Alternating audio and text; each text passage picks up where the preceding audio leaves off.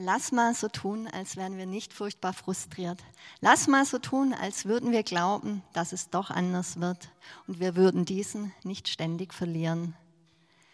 Ja, gar nicht so einfach. Und bestimmt kennt ihr das auch, so ein Gefühl von Frustration, Hilflosigkeit und Lähmung, wenn man sich täglich die schlimmen Nachrichten ansieht. Ein Gefühl von Überforderung, das sich breit macht, wenn wir auf die vielen Konflikte und Kriege in der Welt schauen, die Flüchtlingsthematik, den Klimawandel und so weiter und so weiter. Mir persönlich geht es auf jeden Fall so. Manchmal ist es mir abends einfach zu viel, noch Nachrichten anzuschauen und ich lasse ganz bewusst den Fernseher aus. Nicht, weil ich das ignorieren will, aber weil ich merke, es tut mir nicht gut, rund um die Uhr ähm, von negativen Bildern und Schlagzeilen überrollt zu werden. Und unser Gehirn funktioniert ja tatsächlich so, dass es negative Wörter viel schneller, besser und intensiver verarbeitet und es sorgt dafür, dass die uns viel mehr im Gedächtnis bleiben als die positiven. Aus biologischer Sicht macht das Ganze tatsächlich richtig Sinn. In Zeiten, wo es Säbelzahntiger und Mammuts gab, da war es für Menschen absolut überlebensnotwendig, negative Informationen aus dem Umfeld schnell zu erfassen, wahrzunehmen, um darauf reagieren zu können. Und heute noch funktioniert unser Gehirn nach genau demselben Schema. Gegen Mammut und Co. hat es sicherlich ganz gut funktioniert, aber in Zeiten von Apps und Push-Nachrichten wird uns das Ganze viel mehr zum Verhängnis, als dass es uns hilft. Wir bleiben hilflos, überfordert und frustriert zurück. Ich will mich heute mit euch auf die Suche machen nach Hoffnung. Nach Hoffnung, die glaubt, dass es doch anders werden kann. Nach Hoffnung, die uns motiviert zu handeln und aktiv zu werden, trotz der Realitäten, die manchmal so erdrückend sind. Lass mal so handeln, als glaubten wir wirklich, was wir sagen und singen.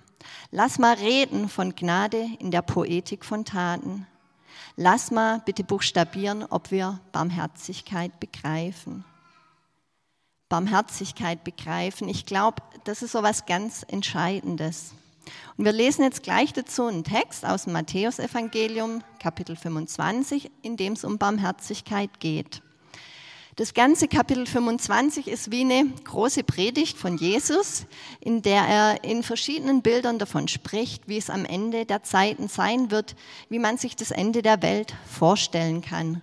Und genau in diesem Zusammenhang sagt Jesus Folgendes. Ihr könnt hier den Text gerne mitlesen. Wenn der Menschensohn in seiner ganzen Herrlichkeit kommt, begleitet von allen Engeln, dann wird er auf seinem Königsthron sitzen. Alle Völker werden vor ihm versammelt werden und er wird die Menschen in zwei Gruppen teilen, so wie ein Hirte die Schafe von den Ziegen trennt. Die Schafe stellt er rechts von sich auf und die Ziegen links. Jesus sagt, die Menschen werden eingeteilt in zwei Gruppen, die einen rechts, die anderen links.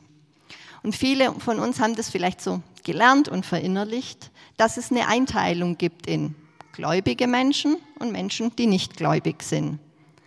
Aber jetzt, wenn wir weiterlesen, wird es hier spannend. So teilt Jesus die zwei Gruppen gar nicht ein. Er ist hier ganz anders unterwegs. Wir lesen weiter. Dann wird der König zu denen an seiner rechten Seite sagen, Kommt her, euch hat mein Vater gesegnet, nehmt Gottes Reich in Besitz, das er seit der Erschaffung der Welt als Erbe für euch bereithält. Denn als ich hungrig war, habt ihr mir zu essen gegeben. Als ich Durst hatte, bekam ich von euch etwas zu trinken. Ich war ein Fremder bei euch und ihr habt mich aufgenommen. Ich hatte nichts anzuziehen und ihr habt mir Kleidung gegeben. Ich war krank und ihr habt für mich gesorgt. Ich war im Gefängnis und ihr habt mich besucht. Dann werden sie, die nach Gottes Willen gelebt haben, fragen, Herr, wann bist du denn hungrig gewesen und wann haben wir dir zu essen gegeben? Oder durstig und wir gaben dir zu trinken? Wann warst du als Fremder bei uns und wir haben dir Gastfreundschaft gewährt? Und wann hattest du nichts anzuziehen und wir haben dir Kleider gebracht? Wann warst du krank oder im Gefängnis und wir haben dich besucht? Der König wird ihnen dann antworten, das will ich euch sagen. Was ihr für einen meiner geringsten Brüder oder für eine meiner geringsten Schwestern getan habt, das habt ihr für mich getan. Ja, Jesus sagt zu denen auf der rechten Seite, nehmt Gottes Reich in Besitz. Und er begründet es nicht damit, welcher Glaubensrichtung die Menschen angehört haben, ob sie sich irgendwann mal bekehrt haben, ob sie fromm waren. Nein, er begründet es nur damit, was sie getan haben. Ob sie Hungrigen zu essen gegeben haben, ob sie Fremde aufgenommen haben, für Kranke gesorgt haben und so weiter. Ganz schöne Herausforderung bis hierher, finde ich. Jetzt kommt noch der zweite Teil. Dann wird er sich denen an seiner linken Seite zuwenden und sagen, geht mir aus den Augen, ihr Verfluchten, ins ewige Feuer, das für den Teufel und seine Engel bestimmt ist. Denn ich war hungrig, aber ihr habt mir nichts zu essen gegeben. Ich war durstig, aber ihr habt mir nichts zu trinken gegeben. Ich war als Fremder bei euch, aber ihr habt mich nicht aufgenommen. Ich hatte nichts anzuziehen, aber ihr wolltet mir keine Kleider geben. Ich war krank und im Gefängnis, aber ihr habt mich nicht besucht. Dann werden auch sie ihn fragen, Herr, wann haben wir dich denn hungrig oder durstig, ohne Unterkunft, ohne Kleidung, krank oder im Gefängnis gesehen und dir nicht geholfen? Darauf wird ihnen der König antworten, ich versichere euch, die Hilfe, die ihr meinen geringsten Brüdern und Schwestern verweigert habt, die habt ihr mir verweigert. Und sie werden der ewigen Strafe ausgeliefert sein, aber die Gottes Willen getan haben, erwartet unvergängliches Leben. Ich habe vorhin gesagt, ich lese jetzt einen Text über Barmherzigkeit. Und vielleicht wundert ihr euch jetzt und denkt, was hat das bitteschön mit Barmherzigkeit zu tun? Hier geht es doch um ein knallhartes Gericht. Die einen hier, die einen dort. Gut, böse, Himmel und Hölle. Auf den ersten Blick würde ich auch nicht gleich sagen, hier geht es um Barmherzigkeit. Der Text klingt vielleicht nicht so ganz besonders ermutigend. Und vor meinem inneren Auge ploppen da auch gleich solche Bilder auf, mittelalterliche Darstellungen von Himmel und Hölle und Flammen und wie Menschen gerade mit solchen Szenarien auch Angst gemacht wird. Ich bin irgendwie versucht, recht schnell weiter zu blättern über diesen Text und es gar nicht so an mich ranzulassen. Ich würde gern weiterblättern, viel lieber zu Texten, die von Gottes grenzenloser Gnade und Güte sprechen Texten, die einfach beruhigender klingen als diese Schilderung hier vom Weltgericht. Und trotzdem, ich glaube, es ist wichtig und bereichernd, sich mit, diesem, mit dieser Geschichte, die Jesus hier erzählt, auseinanderzusetzen. Immer wenn wir einen Text in der Bibel lesen und versuchen, den zu verstehen, dann besteht die Gefahr, dass wir das, was wir selbst gern aus dem Text herauslesen wollen, einfach in den Text hineinlesen. Und wir lesen den Text dann so, dass wir das, was wir eh schon glauben, einfach bestätigt bekommen. Und man könnte ja jetzt mit dem Text so umgehen, dass man sagt, ja gut, aber ich glaube ja an Jesus, ich habe mich bekehrt, meine Eintrittskarte für den Himmel, die ist sozusagen gebucht, alles andere ist nicht so wichtig, der Text gilt für mich nicht, Thema erledigt. Heinrich Bedford Strom, der frühere Ratsvorsitzende der Evangelischen Kirche in Deutschland, der schreibt dazu folgenden Satz. Verdächtig sind Auslegungen in der Regel dann, wenn sie uns jede Zumutung ersparen. Finde ich einen guten Satz. Verdächtig sind Auslegungen in der Regel dann, wenn sie uns jede Zumutung ersparen. Ja, und tatsächlich, der Text, der mutet uns was zu. Mir mutet er zwei Sachen zu. Zum einen die Frage, die sich aufdrängt und der ich auch gar nicht wirklich ausweichen kann. Wo komme eigentlich ich in diesem Szenario vor? Zu denen, gehöre ich zu denen, die rechts stehen oder zu denen auf der linken Seite?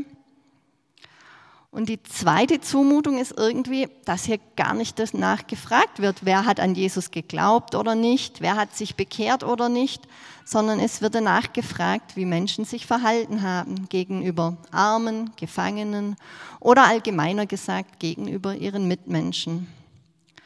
Und bestimmt kennt ihr auch Menschen in eurem Umfeld, die aufgrund ihrer Prägung oder Erziehung nie so richtig an Gott glauben konnten, die sich vielleicht auch als Atheisten bezeichnen würden, aber von denen man sich echt eine Scheibe abschneiden kann, wenn man sieht, wie die sich einsetzen, zum Beispiel in der Flüchtlingshilfe und da mit ganz viel Liebe und Geduld Menschen begleiten. Das wären Menschen, die auf der rechten Seite stehen. Genauso auch der palästinensische Moslem, der mit seinem jüdischen Freund ein Café betreibt, das das Ziel hat, Brücken zwischen Moslems und Juden für eine friedliche Zukunft zu bauen. Von dem Projekt habe ich kürzlich in den Nachrichten was gesehen und das hat mich irgendwie echt berührt. Also auch die, alles Menschen, die in diesem Bild gesprochen, das Jesus hier zeichnet, auf der rechten Seite stehen, zu denen Jesus sagt, nehmt Gottes Reich in Besitz.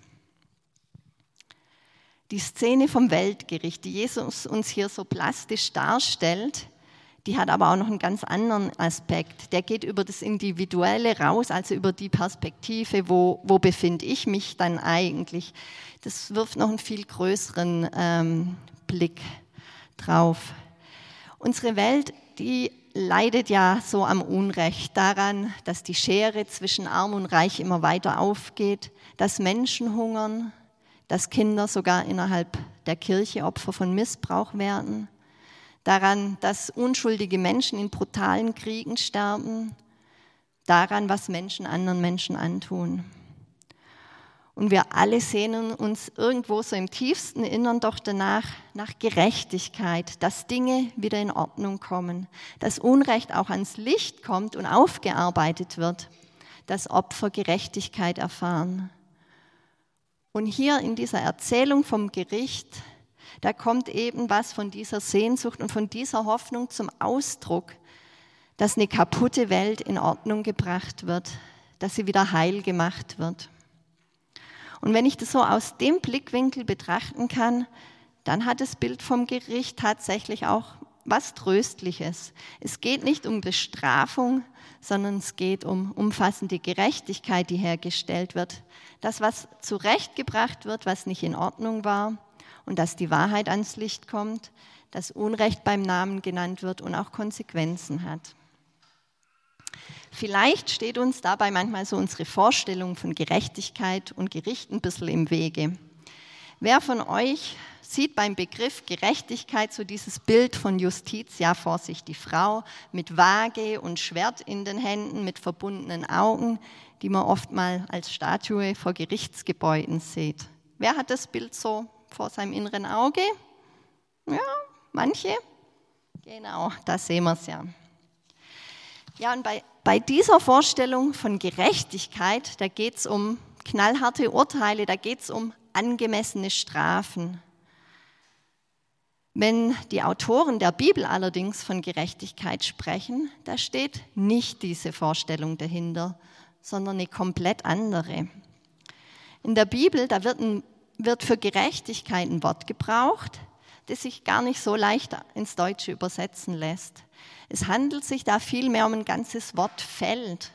Und dieses Wort bedeutet weit mehr als Gerechtigkeit im Sinn von Justitia, also dem Abwägen und Bestrafen von Fehlverhalten. Dieses Wort verbindet Gerechtigkeit immer mit Liebe, Güte und Wohltätigkeit zu einer ganzen Einheit. Und wenn es uns gelingt, Gerechtigkeit und Gericht so zu verstehen, dann liegt der Fokus tatsächlich nicht auf Bestrafung, sondern auf Zurechtbringen und Wiederherstellen. Gerechtigkeit ist dann nichts Eiskaltes, sondern Gerechtigkeit gehört immer mit Güte, Wohlwollen und Liebe zusammen. Und mir persönlich hilft es, dieses Bild von Justitia aus meiner Vorstellung zu streichen, und Gerechtigkeit in Bezug auf Gott und so wie sie in der Bibel beschrieben wird, als was viel Größeres zu sehen. Und das hat dann was sehr Heilsames. Dadurch wird aber nicht plötzlich alles egal. Es geht trotzdem um Verantwortung und auch um ein konfrontiert werden mit den eigenen Taten und ihren Folgen. Und Verantwortung zu haben heißt, auch von Gott als Gegenüber ernst genommen zu werden. Es ist interessant, in dem, was Jesus da so bildlich schildert, weder die Menschen auf der einen noch die auf der anderen Seite, die wissen so richtig, warum sie da stehen, wo sie stehen. Beide Gruppen stellen eigentlich genau die gleichen Fragen. Sie fragen, Herr, wann bist du denn hungrig gewesen? Wir haben dir nichts zu essen gegeben. Oder wann warst du denn krank oder im Gefängnis und wir haben dich besucht oder nicht besucht? Also Sie wissen schlicht und einfach nicht. Sie haben keinen Plan und erst die Antwort von Jesus macht ihnen da den Zusammenhang klar. Er konfrontiert sie mit dem, was sie getan oder auch nicht getan haben und daraus entsteht dann so ein Stück Selbsterkenntnis, die war vorher nicht da. Sie erkennen die Reichweite von dem, was sie getan oder nicht getan haben und das war ihnen vorher nicht bewusst. Diejenigen, die Christus als Bruder oder Schwester begegnet sind, die haben es nicht mal bemerkt. Die haben nicht geholfen, um irgendwie bei Gott Punkte zu sammeln oder um gut dazustehen. Nein, sie haben einfach geholfen, weil jemand in Not war. Sie haben zugelassen, dass die Not der anderen sie wirklich berührt. Sie haben hingeschaut, statt schnell wegzugehen. Und sie haben Mitgefühl und Mitmenschlichkeit gezeigt. Und genau darin sind sie Christus begegnet. Ich will es nochmal betonen, also es geht wirklich nicht darum, sich anzustrengen, um bei Gott Punkte zu sammeln, denn dann könnte man ja nie sicher sein, wann ist es denn eigentlich genug. Nee, es geht vielmehr um eine innere Einstellung und um eine Haltung. Ja, wo erwarten wir eigentlich Christus zu begegnen? Im Gottesdienst, im Gebet, in Liedern, im Bibellesen?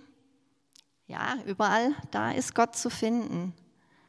Und wenn wir das ernst nehmen, was Jesus sagt, dann hat aber die Begegnung mit Gott nicht unbedingt nur was mit ganz besonderen emotionalen Momenten oder erhabenen spirituellen Gefühlen zu tun, denn dann begegnen wir ihm tatsächlich da, wo wir zulassen, dass die Not unserer Mitmenschen uns berührt und uns auch motiviert, aktiv zu werden.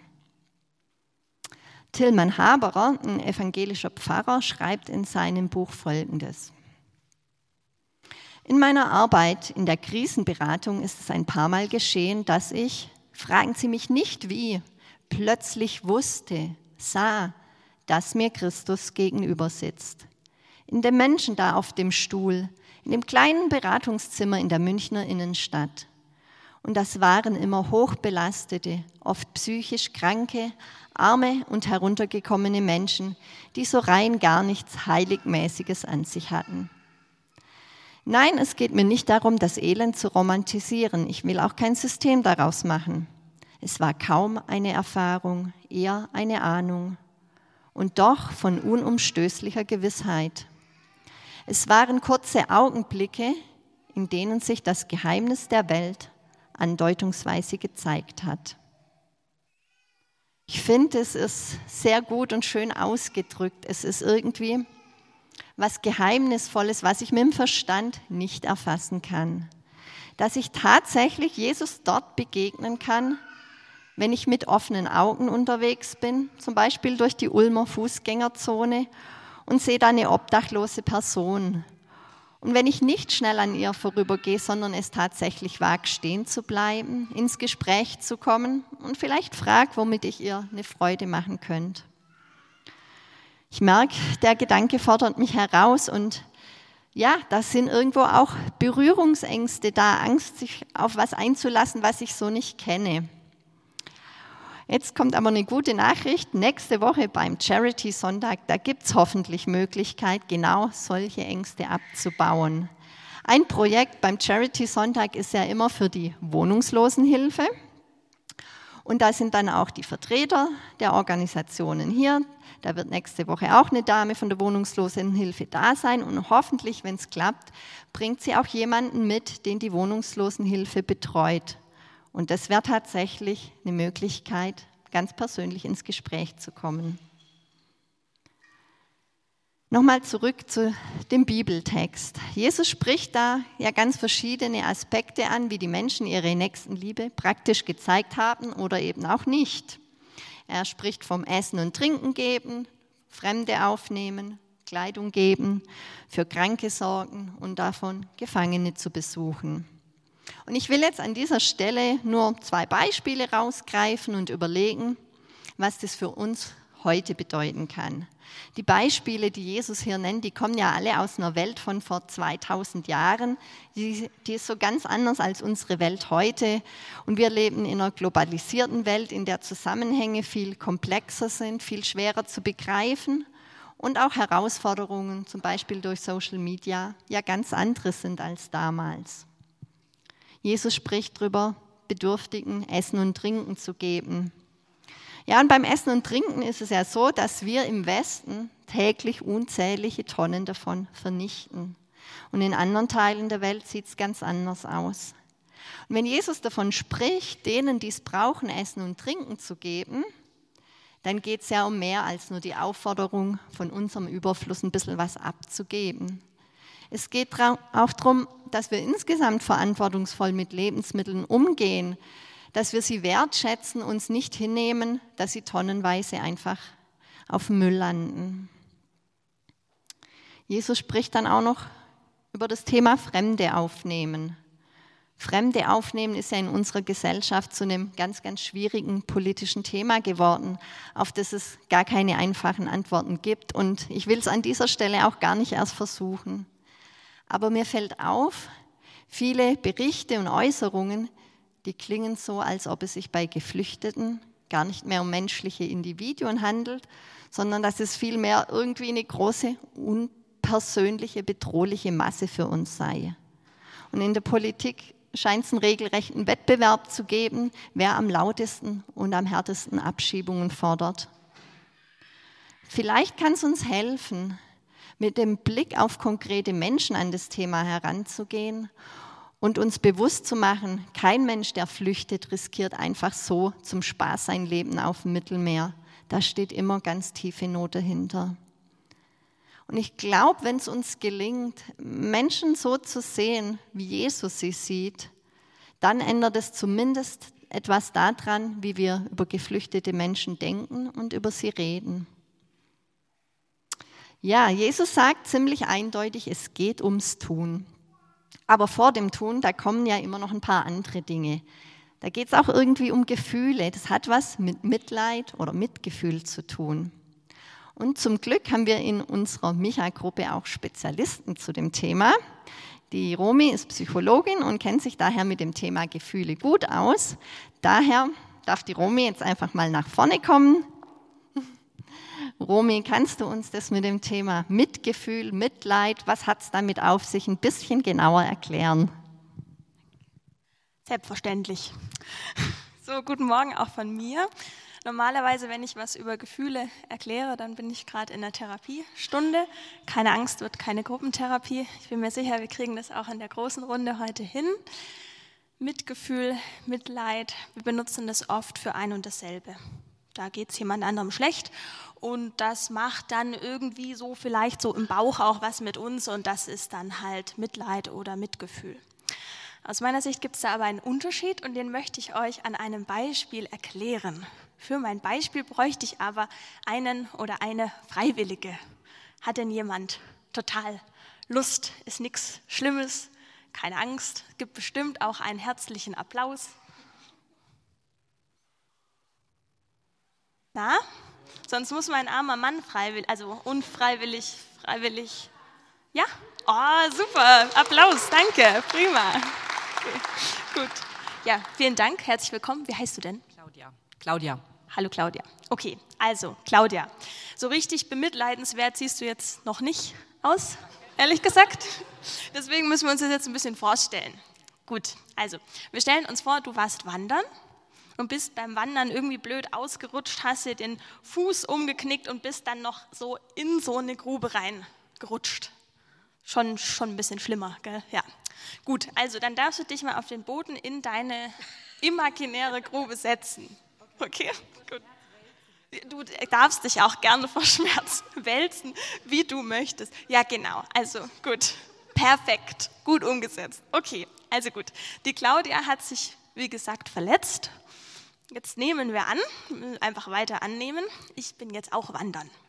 Und ich wandere auf meinem Weg und werde irgendwann mal so zumindest aus dem Augenwinkel die Claudia wahrnehmen, wie sie da so sitzt. Jetzt könnte ich, wenn ich das so wahrnehme, direkt wieder wegschauen ist ja irgendwie unangenehm. Und vielleicht hat die sich ja den Fuß nicht nur verstaucht, sondern sogar gebrochen und vielleicht ist es sogar ein offener Bruch. Und nee, also Blut sehen kann ich ja überhaupt nicht. Also da soll sich bitte jemand anders drum kümmern. Erste Möglichkeit. Oder ich schau tatsächlich genauer hin. Es braucht nämlich ein bisschen Zeit, bis so Gefühle entstehen können wie Mitleid oder Mitgefühl. Es braucht Zeit, dass ich mir die Situation von der Claudia anschaue, überlege, was ist da los und dann erst entwickelt sich da dieses Gefühl. Wir nehmen jetzt natürlich an, ich schaue mir das genauer an und lasse da diese Gefühle entstehen. Gut. So, jetzt, wenn dieses Gefühl langsam in mir so auftaucht, wird sich auch irgendwas in meinem Kopf dazu abspielen. Ich könnte zum Beispiel denken, oh je, jetzt sitzt sie da auf dem Boden beim Wandern. Die Welt, die ist so schlecht. Jetzt habe ich meinen freien Tag und gerade ich muss da dran vorbeilaufen. Und es muss ja auch wirklich wehtun. Die hält sich ja den Fuß. Wenn ich mir das vorstelle, mein eigener Fuß, das ist also wirklich oh, schlimm, schlimm sowas, wirklich schlimm. Und während ich mir so diese Gedanken mache, jetzt mal gucken, wie lange mein Seil hier reicht, merke ich gar nicht, dass ich eigentlich anfange, mich um mich selber zu drehen und wie schlimm das doch alles ist und wie schlimm die Vorstellung denn wäre. Und während ich so über mich, da mich um mich selber drehe, merke ich gar nicht, wie ich mit in die Grube dazu rutsche. Vor lauter Mitleid sitze ich jetzt neben dir. Ist willkommen, danke. Ist vielleicht besser als alleine in der Grube. So, wir können uns wenigstens unterhalten. Aber so richtig geholfen ist dir jetzt halt auch nicht. Nee, ne? Ja. Gut. Möglichkeit 1 war das. Oder es könnten auch Gedanken entstehen wie, jetzt sitzt sie da, oh je, die Arme. Das ist ja ein Glück, dass ich hier heute vorbeikomme. Und ich habe sogar noch ein Seil dabei. Wirklich Glück im Unglück. Die Arme. Sollen wir mal gucken, wie wir die da möglichst schnell wieder rauskriegen. Und während ich das so denke, erlaube ich dem Mitgefühl in meinem Bauch die nötige Energie mir zur Verfügung zu stellen, die ich brauche, um dir aus deiner Grube wieder rauszuhelfen. Da ist einmal, danke, genau. Und dann würde ich mich jetzt vielleicht bei dir einhaken, dich den Berg runter und zum Arzt bringen, wo du hingehörst, jetzt mit deinem Fuß. Gell? Genau. Und irgendwie ist es dann doch ein bisschen besser, als jetzt gemeinsam in der Grube zu sitzen. Gell? Genau. Also zusammengefasst, Mitleid macht uns oft eher passiv. Wir drehen uns so um uns selber und um das ganze Leid in der Welt und wie furchtbar das doch alles ist, dass wir unsere eigentlich recht komfortable Position am oberen Rand von der Grube verlassen und uns mit in den ganzen Sumpf hineinbegeben. So richtig geholfen ist dann da auch niemandem. Mit Gefühl hingegen, das motiviert uns zu handeln, einen Unterschied zu machen. Das sorgt dafür, dass wir unsere Position am oberen Rand der Grube wahrnehmen und auch annehmen und zu was Gutem, nämlich zum Helfen nutzen. Vielen Dank, das war's schon. Nochmal einen Applaus bitte.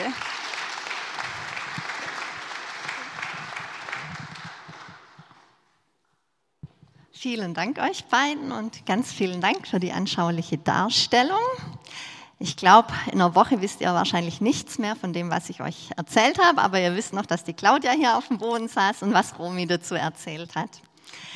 Ja, dieses Muster von Hinsehen, Mitfühlen und dann Handeln, das findet sich auch in ganz vielen Berichten von Jesus, wo er Kranke geheilt hat, wo er Hungrige mit Essen versorgt hat oder auch in Gleichnissen, die er erzählt hat vom barmherzigen Samariter oder vom verlorenen Sohn. Und im Deutschen heißt es da immer, wenn wir diese Geschichten lesen, er hatte Mitleid. Klingt ja erstmal nicht so spektakulär. Ich selber habe nicht viel Ahnung von Griechisch, da bin ich über die Schnupperstunde nicht rausgekommen. Aber ich habe gelesen, dass hier ein Wort steht, das viel, viel stärker ist als unser Wort Mitleid. Das ist ein Wort, das bezieht sich wirklich auf die Eingeweide, also das, was im tiefsten Innern eines Menschen ist. Es bezeichnet so den Sitz der Gefühle und dieses Wort, was da steht, beschreibt ein Gefühl, das einem im tiefsten Innern bewegt ein Gefühl von gerechter Empörung und ein Brennen, das so stark und eindeutig ist, dass man gar nicht anders kann, als zu handeln. Man könnte jetzt schon fragen, ja, was nun geht es beim Christsein ums Glauben oder darum, was zu tun? Ich glaube, dass schon die Frage falsch gestellt ist, weil es geht nicht um ein Entweder-Oder, es handelt sich da ja um ein Gesamtpaket. Glauben meint immer mehr als einen Standpunkt einnehmen, Dogmen zuzustimmen oder Glaubenssätze für wahr zu halten. Das allein ist was ganz Statisches. Und etwas für wahr zu halten, macht auch kein Nachfolger von Jesus aus. Glaube ist was Dynamisches, er bewegt was. Und es steckt ja auch schon in dem Wort Nachfolger drin. Das ist ein Mensch, der jemandem hinterhergeht, der sich bewegt.